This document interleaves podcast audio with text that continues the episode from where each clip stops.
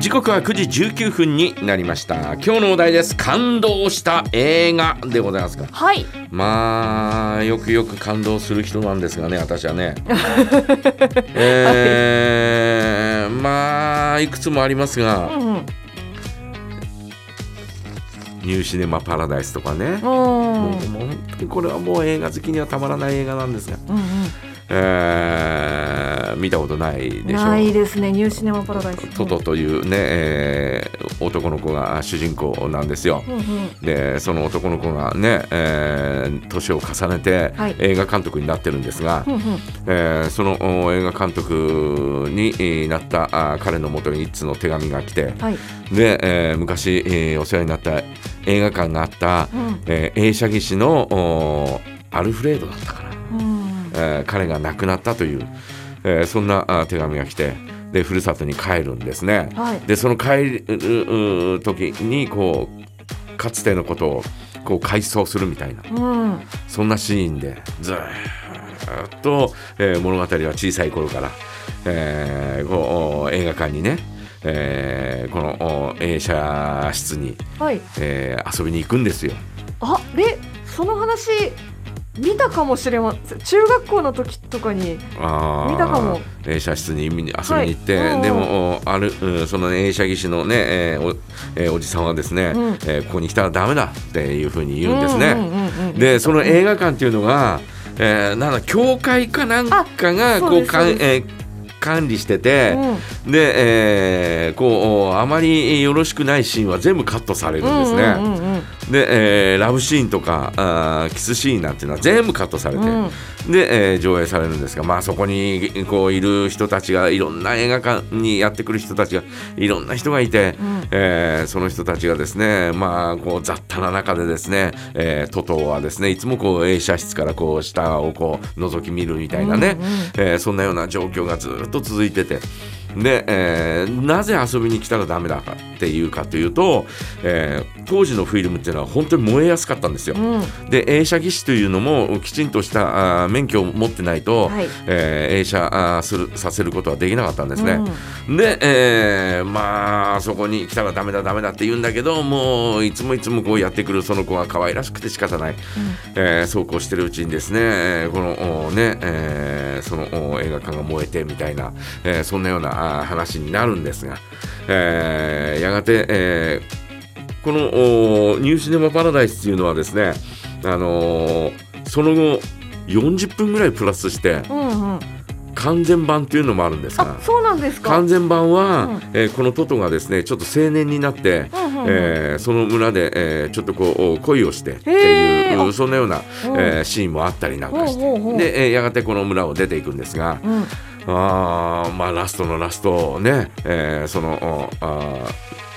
ー映写技師のおね、えーおじさんが、うん。えートトが帰ってきたらって言って、えー渡されたフィルムにははいっていうようなそんなような映画ですよ。えーそのフィルムをですね、えー映画監督になって映画監督になってでもなんかこうおあまりこうおうん。うう今はうだつが上がらないみたいなそんなような感、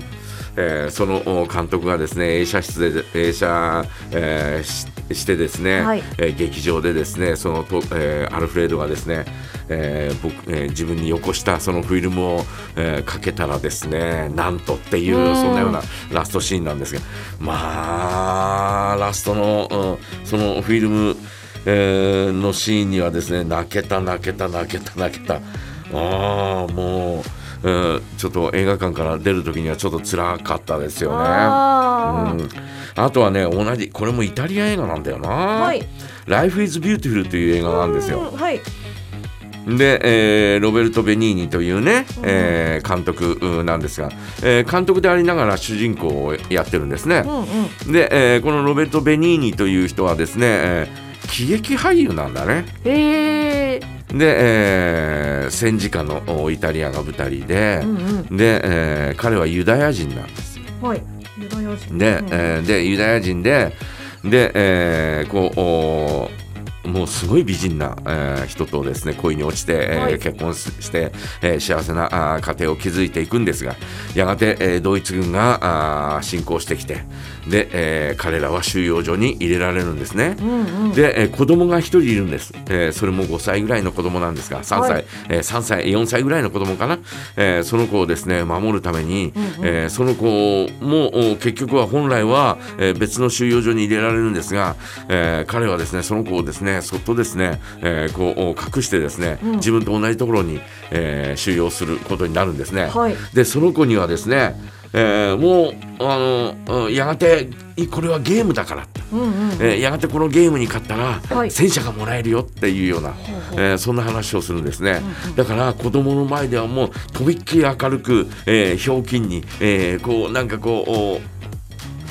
こうなんかこう笑わせるような、うん。えーそんなことをずーっとやっていくんですよ。でも現実は、えードイツ兵にですね、うんえー過酷なことをさせられてみたいなあことはあるんですが、はい。えー労働をさせられてその間じっとねここで隠れているんだよ声も出しちゃいけないっていうふうに言って、うん。えーずーっとかくまっているんですね、えーで、えーやがてですね、えードイツがですね降伏する日がやってくるんですね、うんうん。でも、えーこのお子供と一緒にですね、えーこのお父さんはですね逃げるんですがドイツ兵に見つかってしまうんです。あで、えー彼はですね、えー最後の最後までですね子供の前ではですね、えーおどけた雰囲気で、えーおどけたあままドイツ兵に連れて行かれるんですね。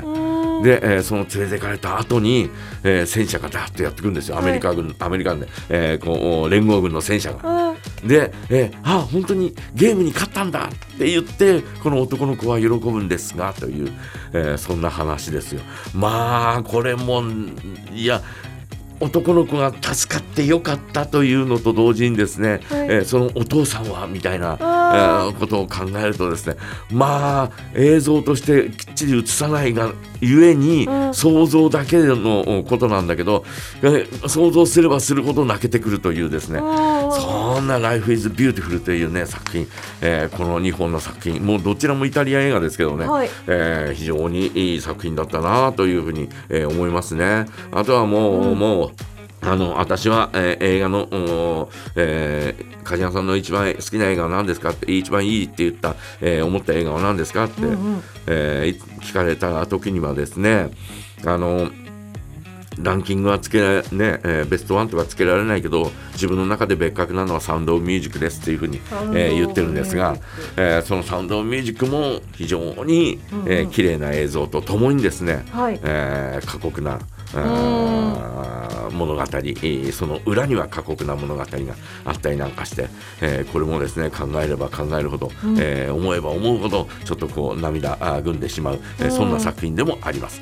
えー皆さんはどんな作品に感動したでしょう？感動した映画ぜひ教えてください。はい。メッセージはジャガアットマークジャガドット FM でお待ちしておりますそれから本日梶山大明神へのお願い事そして町縛りトーク中薩内村のエピソードもお待ちしております。メッセージはジャガアットマークジャガドット FM jaga ーアットマーク、jaga.fm ファックス番号は0155-23-7780番へお送りください。それでは映画海猿の主題歌です。シェネルビリーブ。